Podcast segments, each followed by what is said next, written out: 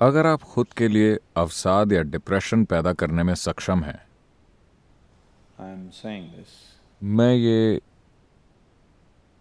इसलिए नहीं कह रहा क्योंकि मुझे आपके रोग की चिंता नहीं है या मुझमें करुणा की कमी है। लेकिन इसलिए क्योंकि आपके साथ जो हो रहा है उसकी प्रकृति यही है। अगर आप अपने लिए डिप्रेशन पैदा कर रहे हैं तो आप अपने भीतर काफ़ी सारी भावनाएँ और विचार पैदा कर पा रहे हैं। लेकिन गलत दिशा में। अगर आपके पास किसी चीज़ के लिए बहुत गहरी भावनाएँ और तीव्र विचार न हो तो आप डिप्रेस नहीं हो सकते। बात बस इतनी है कि आप ऐसे विचार और भावनाएँ पैदा कर रहे हैं जो आपके खिलाफ काम कर रहे हैं, आपके पक्ष में नहीं। तो आपके पास खुद के लिए डिप्रेशन पैदा करने के लिए ज़रूरी शक्ति है।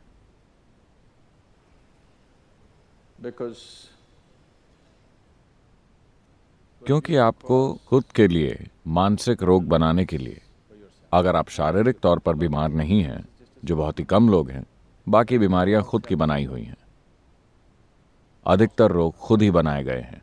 कुछ लोग शारीरिक रूप से बीमार हैं उनके पास कोई चारा नहीं है। ये सब जेनेटिक और दूसरे कारणों की वजह से अपने भीतर से ही पैदा हो जाते हैं।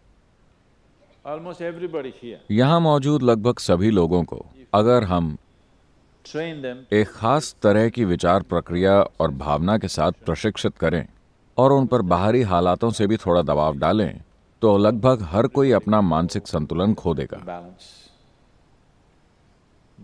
वो क्लिनिकल तौर पर बीमार हो जाएँगे। उन्हें पागलपन तक ले जाया जा सकता है। क्योंकि विवेक और पागलपन के बीच की सीमा रेखा बहुत बारीक होती है। लोग अक्सर इसे ढकेलते रहते हैं। आप गुस्सा हो जाते हैं। आप इस रेखा को ढकेल रहे हैं। you're pushing the line. ये रेखा बहुत ही बारीक है।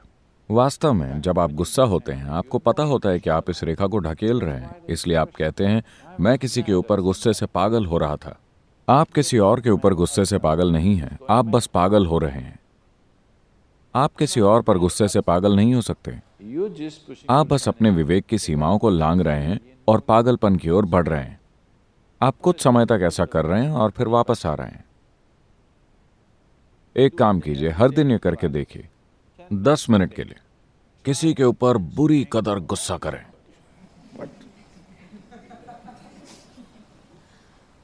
आप देखेंगे कि तीन महीने में ही आप क्लिनिकल तौर पर वहाँ पहुँच जाएँगे। Yes. अगर चाहें तो आजमा कर देख लें क्योंकि अगर आप लगातार इस रेखा को ढकेलते रहे आप पागल होते हैं और वापस आ जाते हैं पागल होते हैं वापस आ जाते हैं। एक दिन आप वापस नहीं आ सकेंगे। जिस दिन आप वापस मुड़कर नहीं आ पाएँगे, तब आप क्लिनिकल तौर पर बीमार हो जाएँगे। आपको समझ लेना चाहिए कि अगर आप एक पल के लिए भी गुस्सा हुए तो आप बीमार हैं। हो सकता है कि आपको डॉक्टर से इस रोग का सर्टिफिकेट न मिला हो। उन्होंने आपके ऊपर पागलपन का सर्टिफिकेट नहीं लगाया, लेकिन आप उस दिशा में बढ़ रहे हैं, है ना? आपको लगता है कि आपका हक है नखरे दिखाना। आपको लगता है कि आपका हक है लोगों पर गुस्सा करना। आपको लगता है कि आपका अधिकार है कि आप डिप्रेस्ड रहें, ताकि आप किसी का ध्यान आकर्षित कर सकें। आप ये खेल खेलते रहिए। एक दिन आएगा जब आप वापस नहीं आ पाएँगे। आप रोज इस सीमा को लांघते रहते हैं। एक दिन आप देखेंगे कि आप उसे वापस लांघ नहीं सकते। उस दिन आपको डॉक्टर की ज़रूरत पड़ेगी।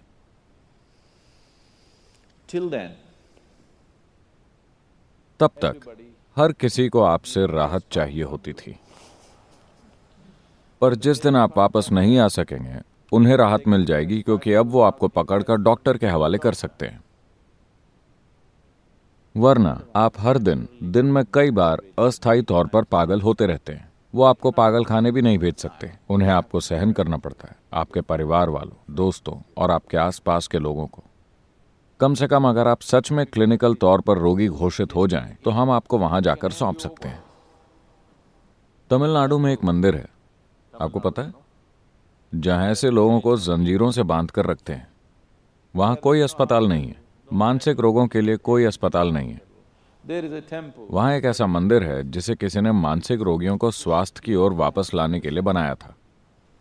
So, उनका परिवार उन्हें वहाँ ले जाकर छोड़ देता है। उन्हें जंजीरों से बांधकर मंदिर में रख दिया जाता है। आप उन्हें कुछ पैसा दे दीजिए, वो आपके भोजन का प्रबंध कर देंगे और आप वहाँ बिल्कुल जानवरों की तरह बंधे रहते हैं। मेरे ख्याल से अगर अस्पताल भी ऐसे ही चलाई जाएँ तो कई लोग पागल ही नहीं होंगे। वो अपना संतुलन बनाए रखेंगे। अभी तो सब कुछ बड़ा डीलक्स है।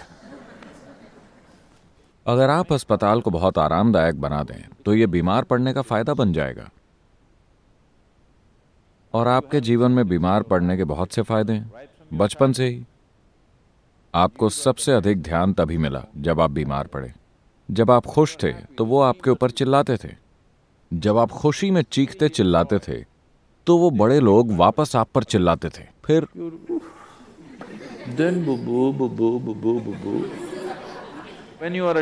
बचपन में बीमार पड़ना अच्छा होता था।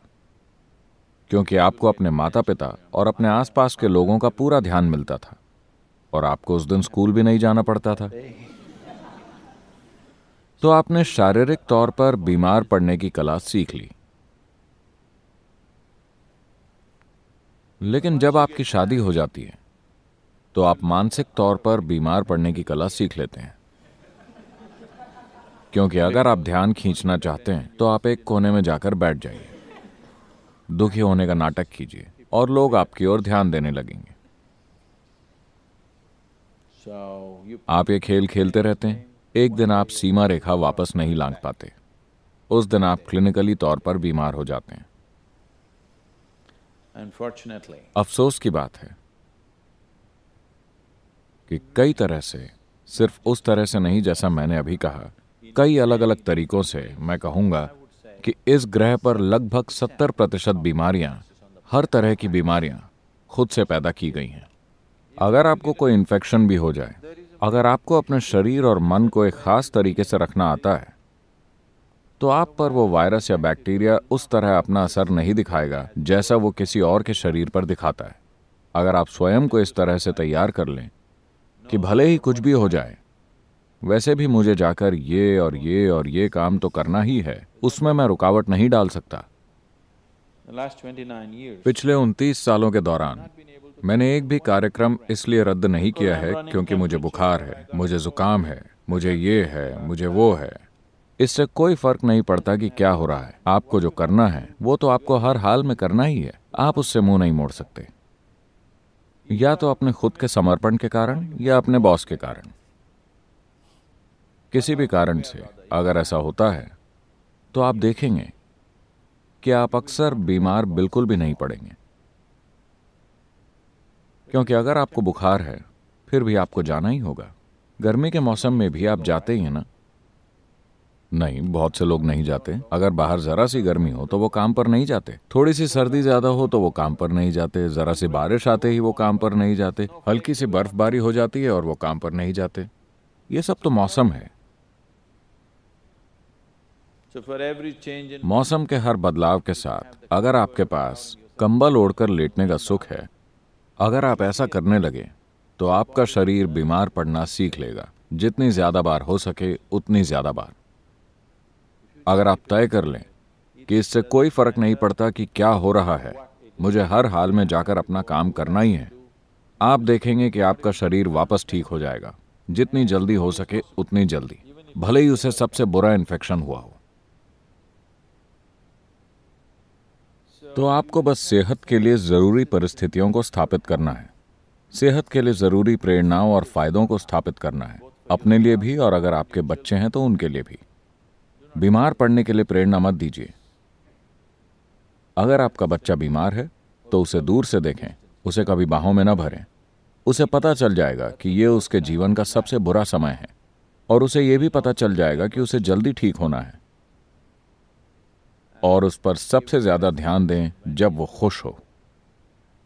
आप देखेंगे कि वो अपने भीतर से स्वाभाविक तौर पर सीखेगा। उसके शरीर की केमिस्ट्री ये सीख जाएगी कि खुश रहने में फ़ायदा है, बीमार रहने में कोई फ़ायदा नहीं है। अगर आप ये बात समझा सकें अपने ही शरीर को, अपने शरीर के रसायनों को और अपने आसपास के हर व्यक्ति को तो आप देखेंगे कि लोग उतनी जल्दी बीमार नहीं पड़ेंगे जितनी जल्दी अभी पड़ते हैं।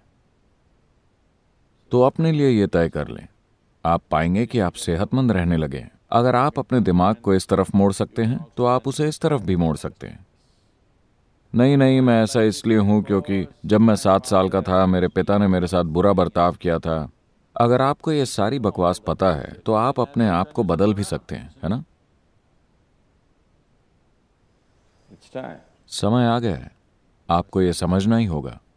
मानसिक शारीरिक रासायनिक और ऊर्जा के आधार पर आपको यह साफ़ तौर पर समझना होगा कि आपको कोई फ़ायदा नहीं होता बीमार, दुखी और मायूस होने से। इसका कोई फ़ायदा नहीं होता। खुश और आनंदित रहने में ही फ़ायदा है। अगर आप ये बात साफ़ कर दें भीतर के इन सभी लोगों को तो वे सभी ठीक से बर्ताव करेंगे।